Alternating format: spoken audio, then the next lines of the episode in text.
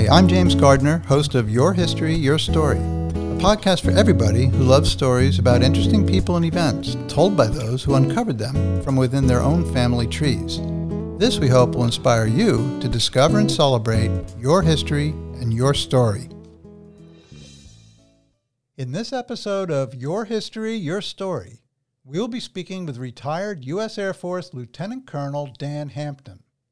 Dan, who completed 151 combat missions as a fighter pilot in the Iraq War, Kosovo conflict, and First Gulf War, is also a New York Times best-selling author. Dan will be discussing his most recent book, Valor, the astonishing World War II saga of one man's defiance and indomitable spirit, that tells the amazing story of U.S. Marine Lieutenant William Bill Harris. Harris was captured by Japanese forces in May of 1942 during the Battle of Corregidor, but soon escaped, only to endure hardships, including an eight hour swim in a shark infested bay, shipwrecks, guerrilla fighting, recapture, and two years imprisonment in a Japanese POW camp, where he suffered beatings, torture, and starvation. Bill Harris was a true American hero, and this is his story. I'd now like to welcome Dan Hampton to our show. Welcome, Dan. Good afternoon. It's a pleasure to be here. Thanks. Well, I am very much honored to have you on our show. I just finished reading your book, Valor The Astonishing World War II Saga of One Man's Defiance and Indomitable Spirit. The book was absolutely riveting. I really could not put the book down. And, you know, we're going to talk about the book in a second, but I want to talk about the author. Dan, you are a retired lieutenant colonel from the U.S. Air Force. You were in from 1986 to 2006, so 20 years of service. Thank you for all you've done. I really am honored to be speaking with you. My pleasure. I want to ask you, Dan, where did you grow up and what led you to enter a career in the military? Uh, I grew up on the East Coast, on the uh, around the Chesapeake Bay.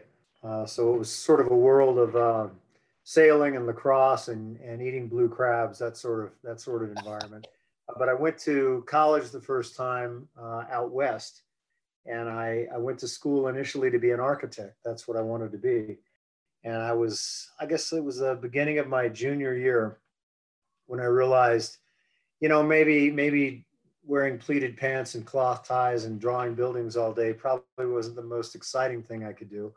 Uh, and you know that was that was in the the late 80s and sort of you know the heyday of a military buildup and people were you know talking about it. it was in all the news and and my dad had been a marine fighter pilot and so I'd always been you know surrounded by aviation and I, I was already a, a private pilot and I don't know something just clicked and I I thought you know what I, I think that's about the coolest thing a 22 year old guy could do is to is to go be a fighter pilot. And I was fortunate in that I I passed all the qualification tests and exams and managed to graduate from college on time and made it through pilot training high enough to get a fighter. And I spent the next 20 years flying them. And I, I couldn't I couldn't have asked for a better way to spend that time. Actually, I thoroughly enjoyed it. It was one challenge after another, but I, I learned a lot of things that have stayed with me my entire life, and I think paved the way for for these books that I now write. Yeah. Now, when you when you first went into the military, did you really think it was going to be 20 years that you'd be in, or did you think, hey, I'm going to try this and see how it is, or what have you, or did you think, hey, I'm doing this. This is what I want to do for a living. I don't think anybody at 22 thinks this is what I'm going to do for 20 years. We we just, especially guys, right? We don't we don't think that far ahead. Uh, the initial commitment for pilots at that time, I think, was seven years after pilot training. So you had to give them eight years altogether. And by the time the eighth year rolled around, I'd already graduated from weapons school, which added another five years. And so that, you know, gets you to 13. And then at, at that point, you, you think, well, you know, what's seven more? Besides, I was still having a good time. I got to fly jets almost every day. You know, I I'd wake up on one side of the world and go to sleep on the other. Uh, it was it was a lot of fun in many ways, and I didn't, to be honest, I didn't have anything else to do, so I, I stuck with it. A lot of my friends you know, got out early and became airline pilots. That didn't really appeal to me. That's sort of like driving a big bus. And the airlines are always up and down and up and down. It just didn't seem like a real stable way to live. And I knew the only time I was ever going to get to fly fighters in my life was was in the military. That's not something you can do, obviously, in the civilian world. So I just stayed with it. Yeah, you know, I've spoken with two recently. I've interviewed two pilots from World War II. One of them ended up flying a P 51 Mustang, and the other one ended up flying a, a bomber. And yet, both of them said that when they originally wanted to join the military, they wanted to become fighter pilots because it was cool. and that's exactly what you said. How can you top being a fighter pilot for a sense of adventure, right?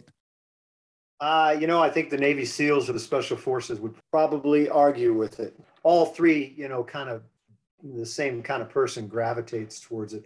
So yeah, I understand that. I to, to be a fighter pilot meant, at least when I went through, you had to be the top one, two, or three graduates of your pilot training class.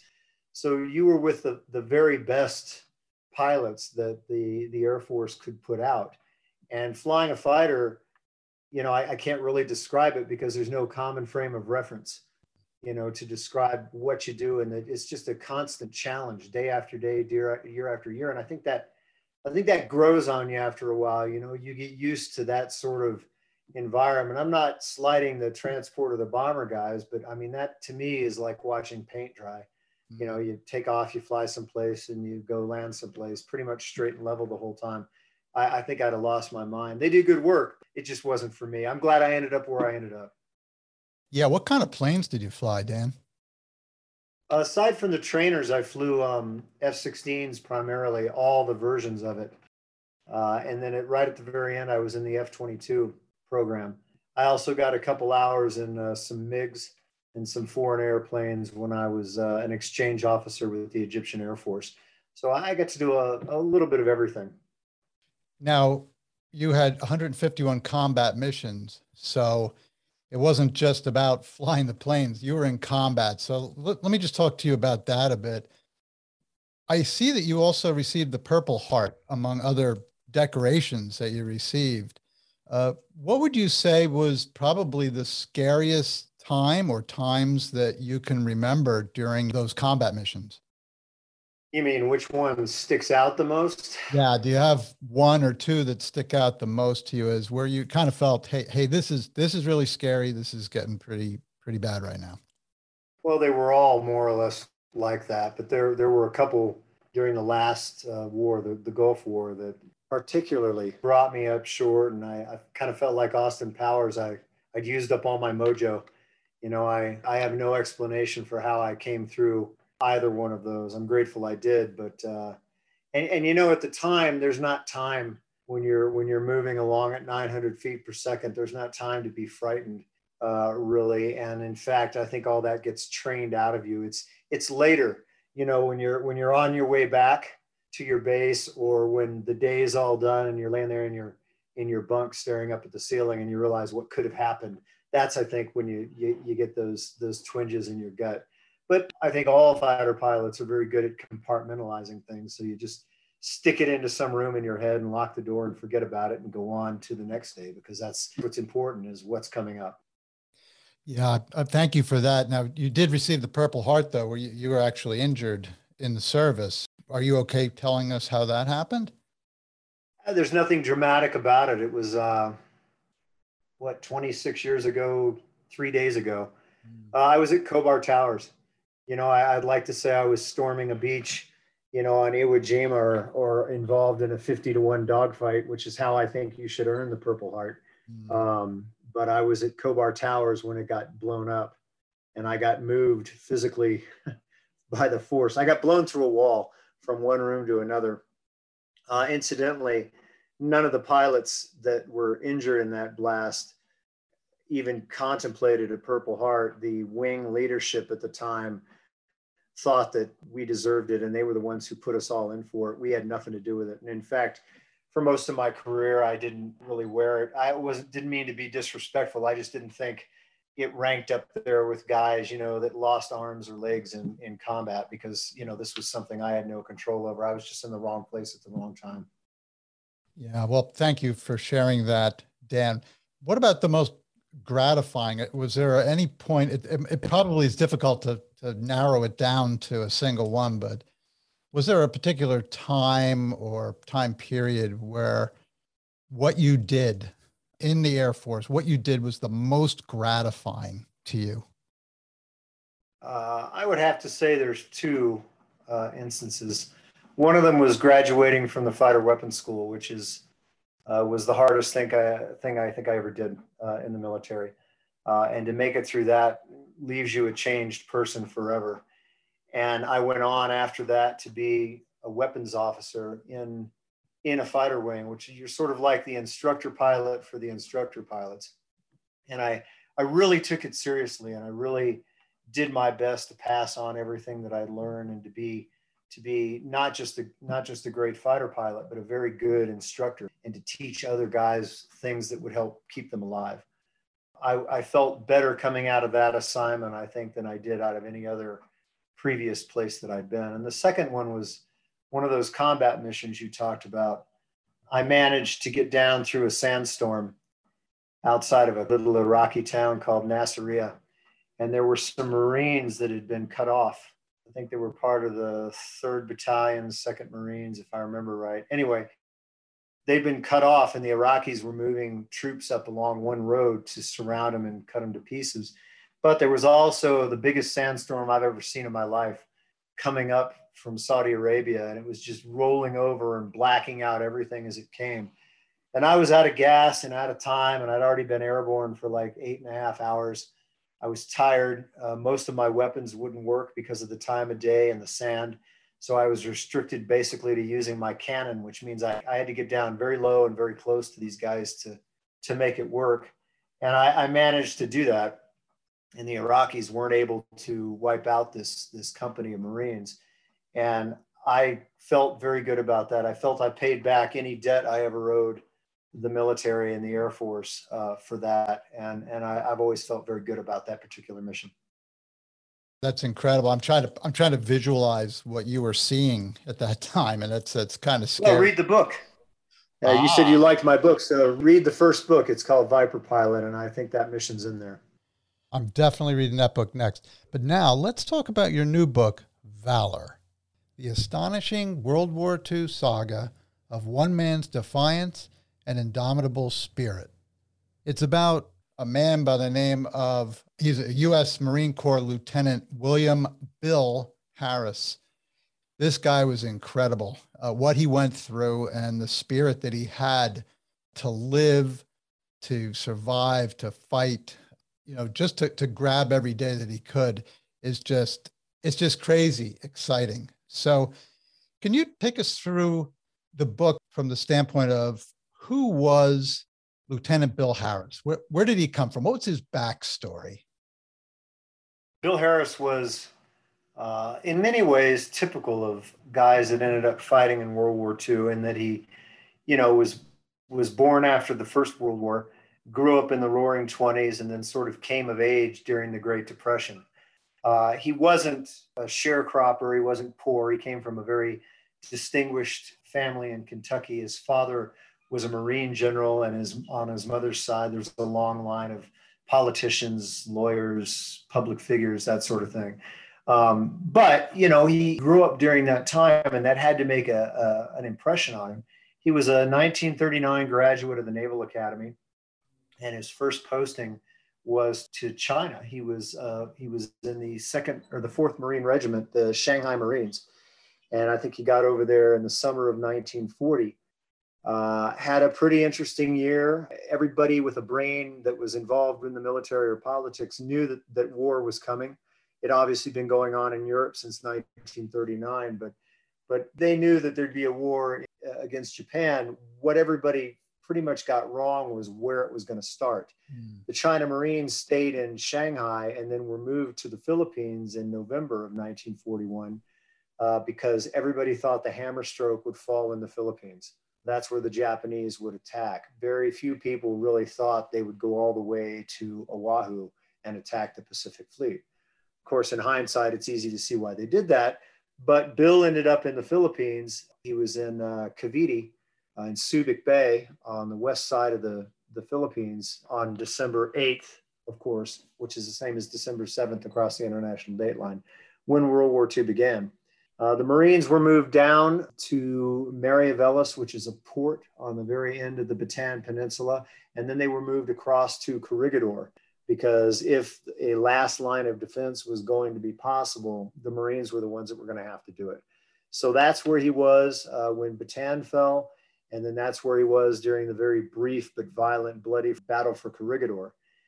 The Army general in charge decided to surrender Corregidor. He really didn't have much of a chance. Doug MacArthur had deserted him, and the Japanese had threatened to kill all the wounded and the prisoners and the captives and do what they were going to do to all the female nurses if this general didn't surrender. So he didn't have much of a choice. And, and so Bill didn't know what to do except go along with it. He's only a lieutenant. And when everybody over you orders you to surrender, I guess that's what you do. He realized pretty quickly, though, that that's not that wasn't for him. Uh, and the brutal treatment that he received there, uh, he was beaten almost to death uh, by four Japanese. When he recovered from that, he realized, I'm, I'm done. I'd rather escape or die trying to escape than be a POW. So he, uh, with, with another officer, an Army officer named Ed Whitcomb, who became governor of Indiana uh, later on, they swam uh, the Bataan Channel across Manila Bay to Bataan and they escaped. And so that's what this book is about. It's about the next three and a half years of, of Bill trying alternately to get to China or to Australia or just to get somewhere. And he continued to fight the Japanese with the Philippine guerrillas. And, and the book follows him through all of that. I, I was fortunate in that uh, his daughter gave me a 1500 page manuscript that Bill had written after the war, which for a writer it's a gold mine. I mean, I found myself some days not doing any writing. I was just engrossed in reading the the account of all this and being inside this guy's head, which make the book, I think, very readable because all of the thoughts and first person dialogue and everything else in the book came right from Bill Harris. None of that's from me. I put a little note up at the top to, you know, at the front of the book so people would get that. I, I hope they do uh, because it's important. All of those thoughts and feelings and everything that was expressed came from Bill Harris, uh, which I think makes this a, a very special book. Oh, oh, definitely. And everything is meticulously footnoted. And I, you talk about getting this treasure trove of information from Harris's daughter. It's like when I, I go up into the attic to find a picture or something like that of an old family picture, and all of a sudden I get the whole album out. Next thing you know, I'm up there for two hours looking at it. You must have been like a kid on Christmas or a kid in the candy shop, shall I say? I, I was. I was. It was very, very exciting. I've never had a book write itself, more or less. I mean, it wasn't an easy book to write from an emotional standpoint, I guess, but technically it wasn't very difficult because Bill had already provided his perspective and his thoughts on all of this. I just had to put it together in a form that made it readable for for everyone else. Yeah. Now, I'm going to talk about Bill Harris here. So you you get into his mind in the book. You're kind of you're going through his thought process. Like, um, all right, if I if I stay a prisoner at Corregidor, they may take me somewhere else, and something bad could happen there, and I no longer have my own choice to do something. So you kind of go through that decision process, which is pretty quick for him he's like, I'm I'm out of here and I'm going to find somebody who's going to come with me. And he finds Ed Whitcomb to go with him. But the choice he's making is is not a really easy choice. Certainly, if he stayed there, there was a good chance he was going to end up as a POW, maybe taken somewhere where he could never escape. But the other choice is to swim for hours. I think it was eight hours in the bay, which was shark infested. They had actually seen sharks in it. It was at nighttime. There were patrol boats out there. I'm trying to put myself in their position, the terror that I would have felt about anything that knocked against your, your leg or your foot. What was it? but but yet he felt that he still was in control if he made the attempt to escape as opposed to just staying there and getting like he got punched he got hit he got knocked unconscious all that. He felt like it was something that he could control. I, I sense that throughout the book that you get into his mind about why he makes his decisions. Yeah that's that's that's a good point. Um, and he was surprised and frankly, so was I, that nobody else wanted to come with him. They knew they weren't going to stay on Corregidor. All right. The the rest of the guys, and he had a couple of academy classmates there with him too. They knew they were going to be taken across to the mainland. So their reasoning was the main Philippine island, Luzon, is a lot bigger than Bataan or where we are, and we can escape over there and very quickly fall in with the Philippine guerrillas we'll have a lot more options than if we if we leave here now. Because really there was only one place to go and that was to Bataan and Bataan was crawling with Japanese troops. So I guess I understand objectively why some of them didn't do that but I would have done what Bill Harris did and his reasoning was you don't know what's going to happen. They could just be you know they could line us all up and shoot us tomorrow. They could cart us over to the mainland line us up and shoot us we could we could get we're going to get sicker and weaker the longer this goes on. He'd already had dysentery once. I mean, they crammed 13,000 guys into an area about two football fields square, you know. So sickness was very real. And Bill realized I'm, I'm not going to be any stronger than I am right now. I'm going to go now. So that's that's why he did it. That's one of those calls that, you know, every man has to make for himself. Um, I don't fault the other guys, you know, for not going. I, am sure they were kicking themselves, you know, for the next couple years that they didn't take the chance when they had it because they never really had another chance to get away. So Bill was right. Yeah, I mean, do you know, generally speaking, those prisoners from Corregidor, how well did they fare? Like, if if Bill had chosen to stay there, you know, what would have been the chances that he would have come home?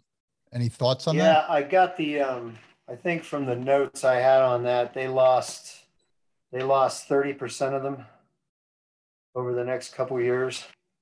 Uh, here it is. During the first half year of captivity, 30% of the Americans died, while 80% of the Filipinos died. That was just during the first year of captivity. So, uh, again, he was right. You're not going to get any stronger.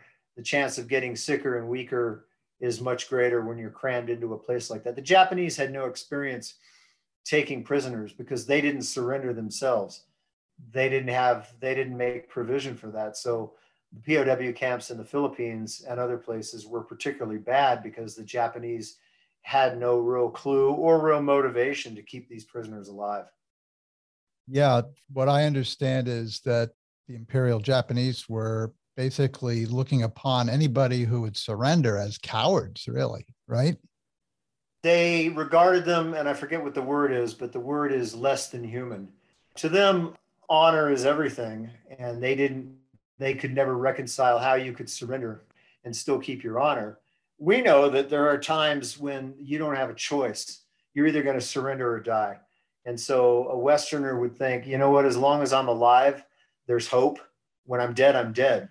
Uh, a Japanese soldier would would not look at it that way. They would they would prefer death over over surrender. So they they didn't have any real concept of it. Now there were always exceptions. There were many Japanese naval and even some army officers that had spent a lot of time in the West, uh, in Europe or the United States, and they understood very well, first of all, what they were up against, and second of all, how we thought and reacted. In fact, the Japanese general in charge of, of pacifying the Philippines was a guy named Homma and he spoke perfect English. He was very atypical, and he was an army officer. The Japanese naval officers were usually a bit more cosmopolitan and well traveled than the army officers.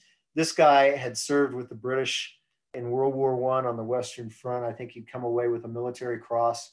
He was an amateur playwright. He spoke English. You know, he understood us. He understood us quite well, and so there, there were always exceptions. Yamamoto was another one. I wrote a book about him, the one that came out prior to uh, Valor. Uh, there's a lot about Yamamoto in there. So they're, they're a fascinating uh, paradox, the Japanese, and you were never quite sure what type you were going to run up against. The the book opens, as you know, you know, with that scene in the the convent up in the northern Philippines, mm-hmm. and the basic Japanese soldiers would have raped all the nuns in the convent except for Japanese officer who understood the difference and was westernized to agree said that they were holy women. Nobody's going to touch them. The first one that touches them gets his head cut off by me. And so you never knew, you know, if you're going to run, run across that type or you're going to run across the, the type of guy that would bayonet wounded by, you know, wounded guys in a hospital bed and rape the nurses. So um, it, it, it's an interesting cultural study that makes the war in the Pacific to a large degree vastly, vastly different than the war in Europe. Yeah, I was thinking about Lieutenant Harris in the beginning when he's in Corregidor and the the Japanese soldier wanted to take his watch. And Harris is like, You're not taking my watch. And of course, that's when he got that terrible beating. And I think that was kind of a wake up call that, hey, you know, I could get killed very quickly here. And yet, he, I mean, he stood up and said, You're not taking my watch. It's almost like he, he wouldn't trust himself not to continue acting that way. And, uh, you know, and then suffer the consequences. But it sounds like he always he, he had that anger sort of in him against the, people who had you know imprisoned him and perhaps uh, that put him at risk of making a guard angry and killing him so i was all, all through the book i'm thinking to myself boy he's he's getting he's going to get himself into into more trouble by doing that uh, which is why I think he well, and he, away. you raise a good point because he he did that later on in the book. He ended up in the same prison camp that Lou Zamperini did from you know the Unbroken story. Broken, yeah. And you know that's one of the things that made Bill so defiant was that he never he never gave up, not up here. Mm-hmm. Okay, and and anybody that's been in any sort of life and death situation, I think, would tell you that a large part of it is mental. You know, there are some people I think that were born dead. If you get my drift, you know they they're gonna they're gonna give up and they're not to make it. And there are some people that absolutely will never quit. Bill was one of those. Um, there were times I think he probably could have done it smarter. Uh, we were always taught in the event we got captured uh, how to resist, which was not to do anything overtly that was going to piss off the guards to the point where they were going to injure you physically. Because when you get hurt in that situation, you either recover or you die. And as long as you can keep your strength and your health, you have a decent chance of making it through. Well, these guys weren't taught this. You know, this was before any of that came came to light, and they were just openly defiant, which really really pissed off the Japanese. You know, they were used to the the Chinese rolling over and being subservient. They were used to the colonial uh, militaries that they'd fought in the Dutch East Indies and and some of the British colonial troops. They'd never come face to face with the Americans before. So they didn't really know how to react to that. And Americans, you know, are nothing if not blunt and openly defiant sometimes. And Bill, you know, being an officer, was not used to being treated uh, contemptuously. He didn't like the Japanese, and and he wasn't. He he would have viewed any sort of capitulation to them as a victory for the Japanese, and he wasn't going to give them that. Yeah, yeah, I noticed that. I was so afraid for him when he was being defiant. I was like, "Oh no, what's going? You know, what's going to happen?" I saw the movie Unbroken. I read the book Unbroken about Zamperini, and when I saw his name in the book that he was actually at the same POW camp, I was like, "Wow, okay, now you know I'm connecting all this." One of the things that was fascinating, of course, the detail in the book is just so riveting because you feel like you're you're on these boats because there were so many attempts from Lieutenant Harris and the people he was with to escape or get to a safer place or a more advantageous place on these small boats. And some of the boats, uh, know, it went from a log that they were floating on or a piece of wood to a, a pretty well equipped larger boat and some things in between. But it always seemed to be a, a monsoon or, uh, you know, just bad weather or, you know, the, the equipment got wet or something. But I, I was wondering, you know, how does a human being just survive the hardships that were consistently uh, hitting this man? The hunger, the gnawing hunger all the time. Where's the next meal coming from? Yeah, I, I think I think when that's all there is, then that becomes your whole reason for existence. You know, he he didn't have a he didn't have a wife or children, you know, but I have known guys that did that became POWs. And all of that kind of fades to the back of, of their heads. What matters to them is surviving. And that becomes the focus of everything. I have to survive. I have to survive so I can get back into the war, which is what Bill wanted to do he was already in the war. You know, he never really left it, but he wanted to he wanted to come ashore on Iwo Jima and fight in Okinawa with his Marines. You know, he didn't want to be a guerrilla fighter. But survival becomes the war.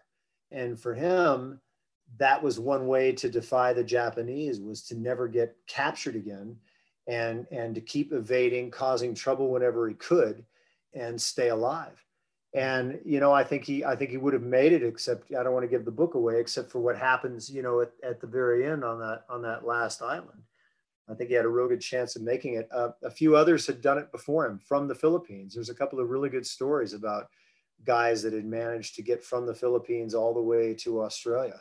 Uh, very very riveting stories also yeah, I think of the the miles we're talking about from the Philippines to Australia. I know there were he, he, was talking at points to to go to China, but you're talking about huge distances. And now he had had he had had training, you know, for sailing and uh, marine navigation and things like that. But you know, these are little crafts and you know poor provisions and again there were always enemy patrol boats around and you know they, they didn't have uh, modern navigation equipment. They had, in some cases, just old maps and things like that. So yeah, he never gave up though, did he? Kept trying, kept trying, kept yeah. trying. I think he had a, I think he had an old um, uh, atlas that he'd gotten from somebody. Somebody gave him an atlas, which was probably 10 years old. You know, a large scale map, like something you dig out of National Geographic. Um, and yeah, I mean, being a Naval Academy graduate, he knew how to sail, but that was in the Northern Hemisphere. You know, mm-hmm. the stars down there are completely different. Uh, so he, you know, he had to he had to overcome that. But you know, he knew he could do it. He never lost faith in himself. He knew that no matter what happened, he'd he'd find a way, and and he did. You know, that's sort of the essence of of Bill Harris. Yeah, yeah. And uh, when they would come back to land and they, they hadn't gotten to where they had hoped to, or maybe they they did in some cases, they found people, friendly uh, Philippine people who were helping them out. I felt rejuvenated as Bill and his traveling companions were by the food they were given, the place to sleep, some safety. But there was always a danger in the back of his mind, right? As to somebody maybe might give them away. Somebody might just be friendly now, but they might be getting word to the to the enemy. So I guess Bill always had to keep one eye open. It sounded like. Yeah, and that's that's certainly fair. And as you recall from the book, you know, the one of the first place he lands as he's trying to get down through the Philippines, he runs across guys that that say they are guerrilla fighters, but in fact they're just bandits and outlaws and and you see you know we saw that in this country a few years ago the shocking number of people that will use any situation to further their own ends or you know they, they like being lawless they like destroying things and you know they're going to tear up portland or wherever.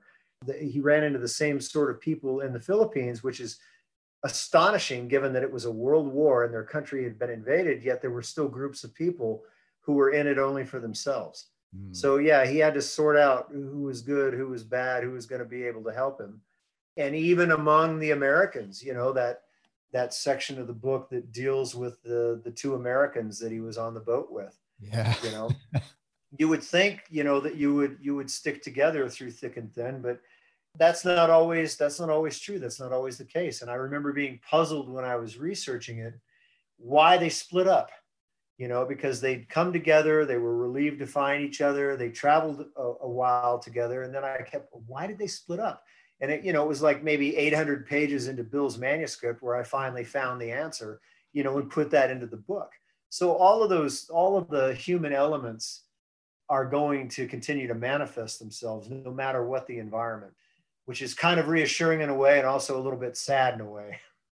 Yeah, yeah, I agree. And not only was Lieutenant Harris brave, resourceful, but he was super smart because he's kind of looking at the people who he's with and and saying he's not just saying hey they're, they're such nice people or whatever. He, he kind of looked to see what what was going on with them.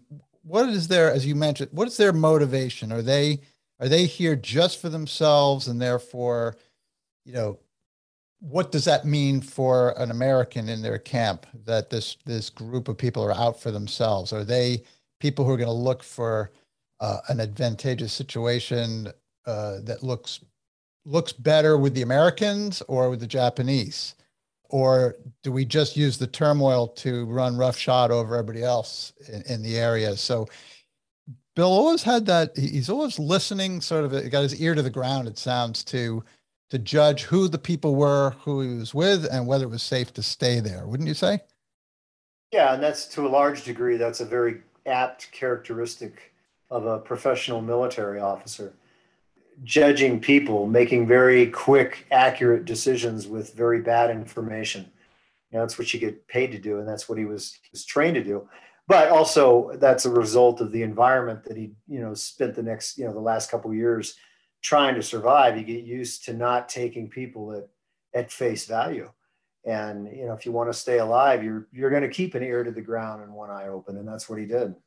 Yes. And I also know that he was always looking for information, particularly anytime they ran into uh, an American, another American, whether it be um, somewhere in the Philippines or in the POW camp, who had more information about what was going on in the in the war outside of where he was. He always wanted to find out what, what's going on. Or, or, how are the Americans doing against the Japanese and so on and so forth. So I think information must have been very precious to him, wouldn't you say? Yeah, and I think that's something that that modern readers, especially younger ones, probably will have a hard time grasping because they were raised they're raised now in an area of instant communications and you know it wasn't it, it just wasn't like that.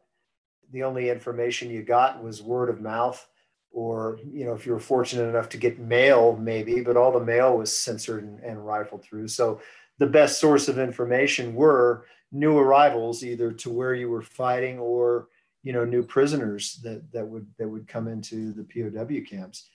And you know Bill's parents hadn't heard anything from him since I think it was March of 1942 I think that was the last time he was able to get a letter out they had no idea for for three years, over three years, whether he was alive or dead or where was he. And you know, that'd be just awful. I think to to have a, a child and you couldn't account for, it, especially in the middle of the biggest war in history. Oh, it would have been terrible. You know, you do a very nice job in the book also of giving a little little tastes of what his mom and dad were were going through, what they were seeing both on the home front, what was going on around them during the war in in the uh, mainland U.S uh, but also what they were thinking about with regard to their son. As his dad and a military man, a general, brigadier general, I believe, uh, uh, Bill's father was. was. Yeah. So he he knew a lot about what was going on in the war, but he just didn't have any information about his son. And you know, he sounds like he was trying to be stoic, but by the same token, he must his heart was aching. You get that sense that you know my boy and and where was he you know, it must have been terrible for his dad and, and many parents of military people who are missing in action. That must be a terrible thing to go through. Yeah, and I, I was fortunate in that I had all their letters, hmm. which is where all that came from. Bill's mother's letters to her husband, the husband's letters back. I think, uh, and, and I always like to put the social stuff in and the home front stuff in just to give people a feel for what the rest of the country was doing and why attitudes might have been the way that you know they were at the time. And whenever i could i would inject a little bit of humor you know like the bit about the politicians just to keep it from being from being too dark. But i really admired bill's mother because not only was her son gone but her husband was gone too. He was on guadalcanal you know with the first marine division which was right at the epicenter of, of our early counterattacks against the Japanese. And he fought all the way through the Pacific War. You know, I think he came home once for a month or so uh, during all that. But you know, she she could have lost both of them. They did lose uh, Bill's uncle. You know, he was captured in the Philippines along with Bill. You know, so I think in microcosm, it's a it's a good glimpse into a lot of American families and what they went through uh, at the time. And that's one reason why I write these books. You know, in my own way, I, I think we owe it to them uh, to not let these stories be forgotten and for people to remember why we enjoy the freedoms and the and and the life that we have today it's because of guys like this and they're not just names on tombstones and cemeteries these guys all had they had lives they had plans they had loves they had you know things that they were they they were going to do they were just like we were and yet they put it all on hold and in some cases never came back so that this country could endure and i think we we never can forget that never I'm I'm with you 100% on that. And I think about the the greatest generation and I I always try to think why were they the greatest generation? And they were you know as you said they were born right right after maybe at the end of World War 1 they went through the Great Depression. They were sort of seasoned by the Great Depression. And then this world war that was just so so massive and the sacrifices uh, that were made both by the military and of course the people at home who were you know losing family members but they were also working in you know munitions factories and airplane factories and everybody was sort of joining the effort. But what i really loved about your book was that it was an excellent history of the pacific war as well as the home front what was going on in the home front what were the attitudes and uh, what were individual families perhaps facing when they didn't know the whereabouts of their loved ones you know? So Oh, it was it was just a fantastic book but i want to just focus in on one additional thing about lieutenant harris that i found interesting that as the book proceeds he starts to have some little discussions with himself particularly as he engaged in some engaged in some guerrilla warfare so he he felt like he actually was fighting the Japanese. He wasn't on the sideline anymore. He was actually doing his part. But he starts having this little discussion with himself, like maybe I maybe it's okay if I I sit on the sidelines till the end of this war. Maybe I'm, I'm okay. I'm, I'm well fed. I'm safe here. I've done my part. I've, you know, I was captured. I escaped. That was my part. I've fought as a guerrilla. I've trained the people who are fighting the Japanese. But then he goes through this thought in his head and says, My duty is to get back into the war again. I was I was particularly drawn to that because uh, of the type of person Bill was and how much sense it makes that he would have that discussion with himself. Any thoughts on that? Yeah, it shows that he he's very definitely a human, you know. And I think given what he'd been through, it's perfectly natural when he's finally in a place that's safe they said, yes, stay here with us. He's got food, he's got a place to sleep, you know, he doesn't have to worry about anybody betraying him. I think it'd be perfectly natural after everything he'd been through to say, well, what, why, why don't I just stay here? Right. But it's, you know, it's, it's sort of like, uh, it's sort of like the movie Castaway. Remember? Oh yeah. He ends up on that island and he's on that island and he's safe. He can eat. He's not going to die but he can't stay. He just can't stay because he can't live out his life on that island. Well, Bill, Bill couldn't sit out as he saw it the rest of the war if he's still fit to fight. He's still a serving military officer. He still took an oath. Despite everything that he did, he felt like he had to get back. He had to continue to try.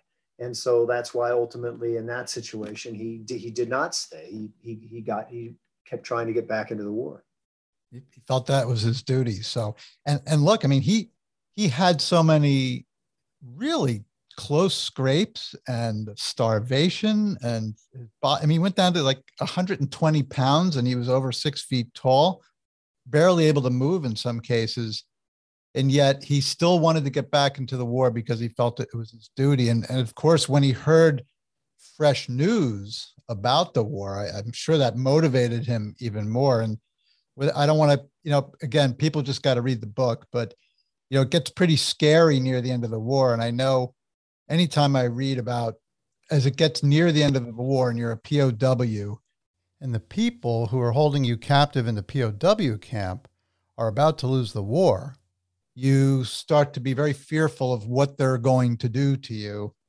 Are they going to say, okay, sorry, go? or are they going to shoot you and just eliminate you as revenge or just to eliminate you as a threat? So it must have been a really scary time for Lieutenant Harris and his fellow POWs.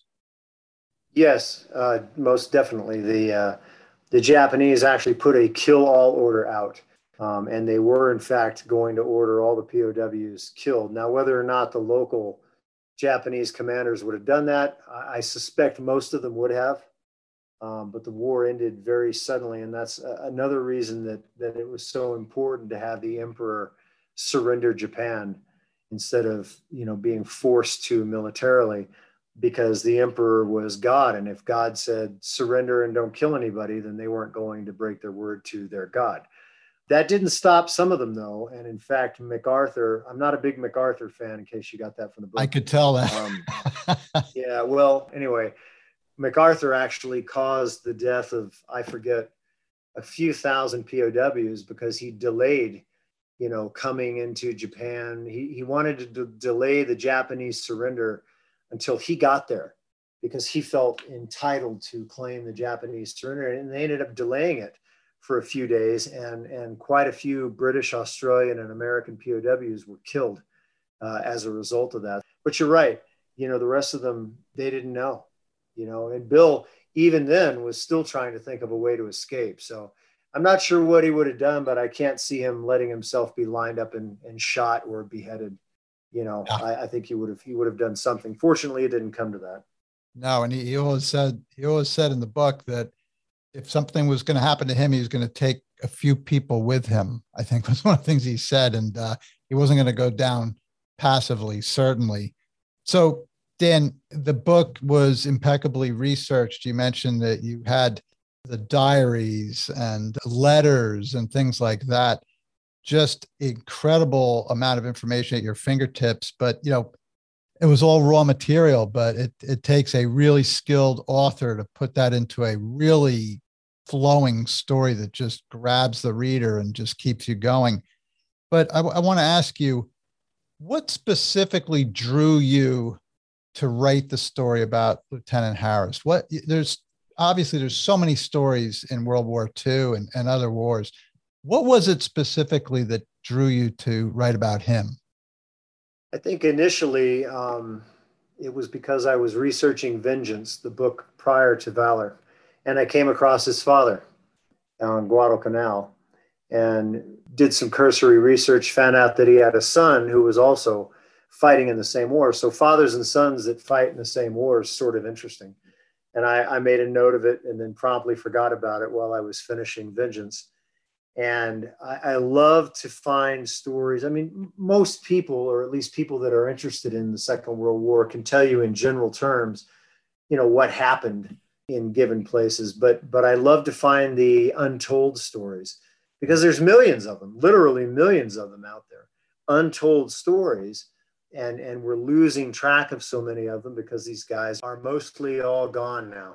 So when I found out a little bit about Bill and then read about you know his life later on and and and how all of that ended up i thought it was a very compelling story and a very good way to tell the pacific war from a point of view that most people weren't acquainted with you know the the behind the scenes the pow to the guerrilla you know the guerrilla fighter type of guy versus you know big battles on saipan and iwo jima and okinawa this is this is one man's very personal struggle against the japanese that's terrific to hear that because my next question was going to be I think you sort of answered it already, but what do you want the main takeaway to be from the book Valor? What do you want the reader to come away with, like the main thing?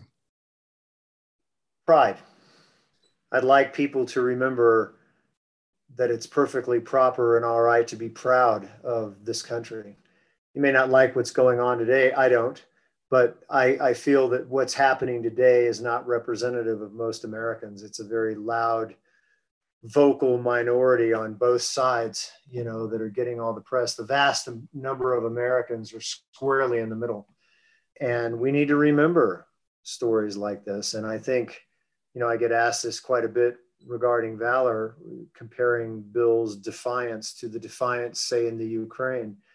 And I, I point out that I don't think that spirit's dead in this country. Mm. You know, it's easy to look at the, you know, the wackos on the news and in the news and think, yeah, this country's sliding into the abyss, but I don't think so. I think those people are just chaff in the wind. And the vast central core of America is still very, very much alive and very strong. And if we had to, and I hope we don't, but if we had to, I think most people would find some of Bill Harris within themselves and would perform just as well. So well said. Dan, thank you so much. This has been great. And coming from a person who has given so much of himself to his country, I really appreciate that. And I highly recommend that anybody listening will look to get your book. Can you tell us how somebody might be able to get a copy of your book? Sure. It's I was blitzing through a JFK the other day and it's in all the airport bookstores. You can also get it obviously on Amazon. I could I could I could order anything on Amazon. And it would be here in 36 hours. So you can you can always get it there. Um, Goodreads, you know, Barnes and Noble. I think Costco has them too. I mean, there's I think I think they're they're everywhere. And and I would ask uh, if people read it and like it, please favor me with an Amazon review. That would keep me writing. If you don't like it, please don't write a review. Um, but uh, but that's nice. And I have a I don't have a website anymore, but I have a Facebook page. Uh, if people want to communicate with me, I will always get back to you. It may take me a while, but I, I always respond, so people can find me that way as well. And I'm happy to talk about this book or any of the other books. Well, that's great. And I, I love history, and I am very interested in military history, but just the, the personal stories that are embedded in the books now, I'm ready to read your book, Viper Pilot. That's the next on my read list. So I'm looking forward to that. But I want to thank you again. And uh, do you have a book that you're thinking about writing now? I'm in the middle of a of a book right now, and I'm putting together a proposal for another one. So I'm always busy doing something. Kids in private schools, I don't have a choice. yeah, you better get writing. well, yeah, I hope, no kidding. I hope you do. I hope you do because I'll be looking forward to anything else that you're going to be writing. So, Dan, thank you so much for being on our show, and I hope you have a great day. My pleasure, and thank you, James. You're welcome. Bye bye. Thank you for joining us for this episode of Your History, Your Story.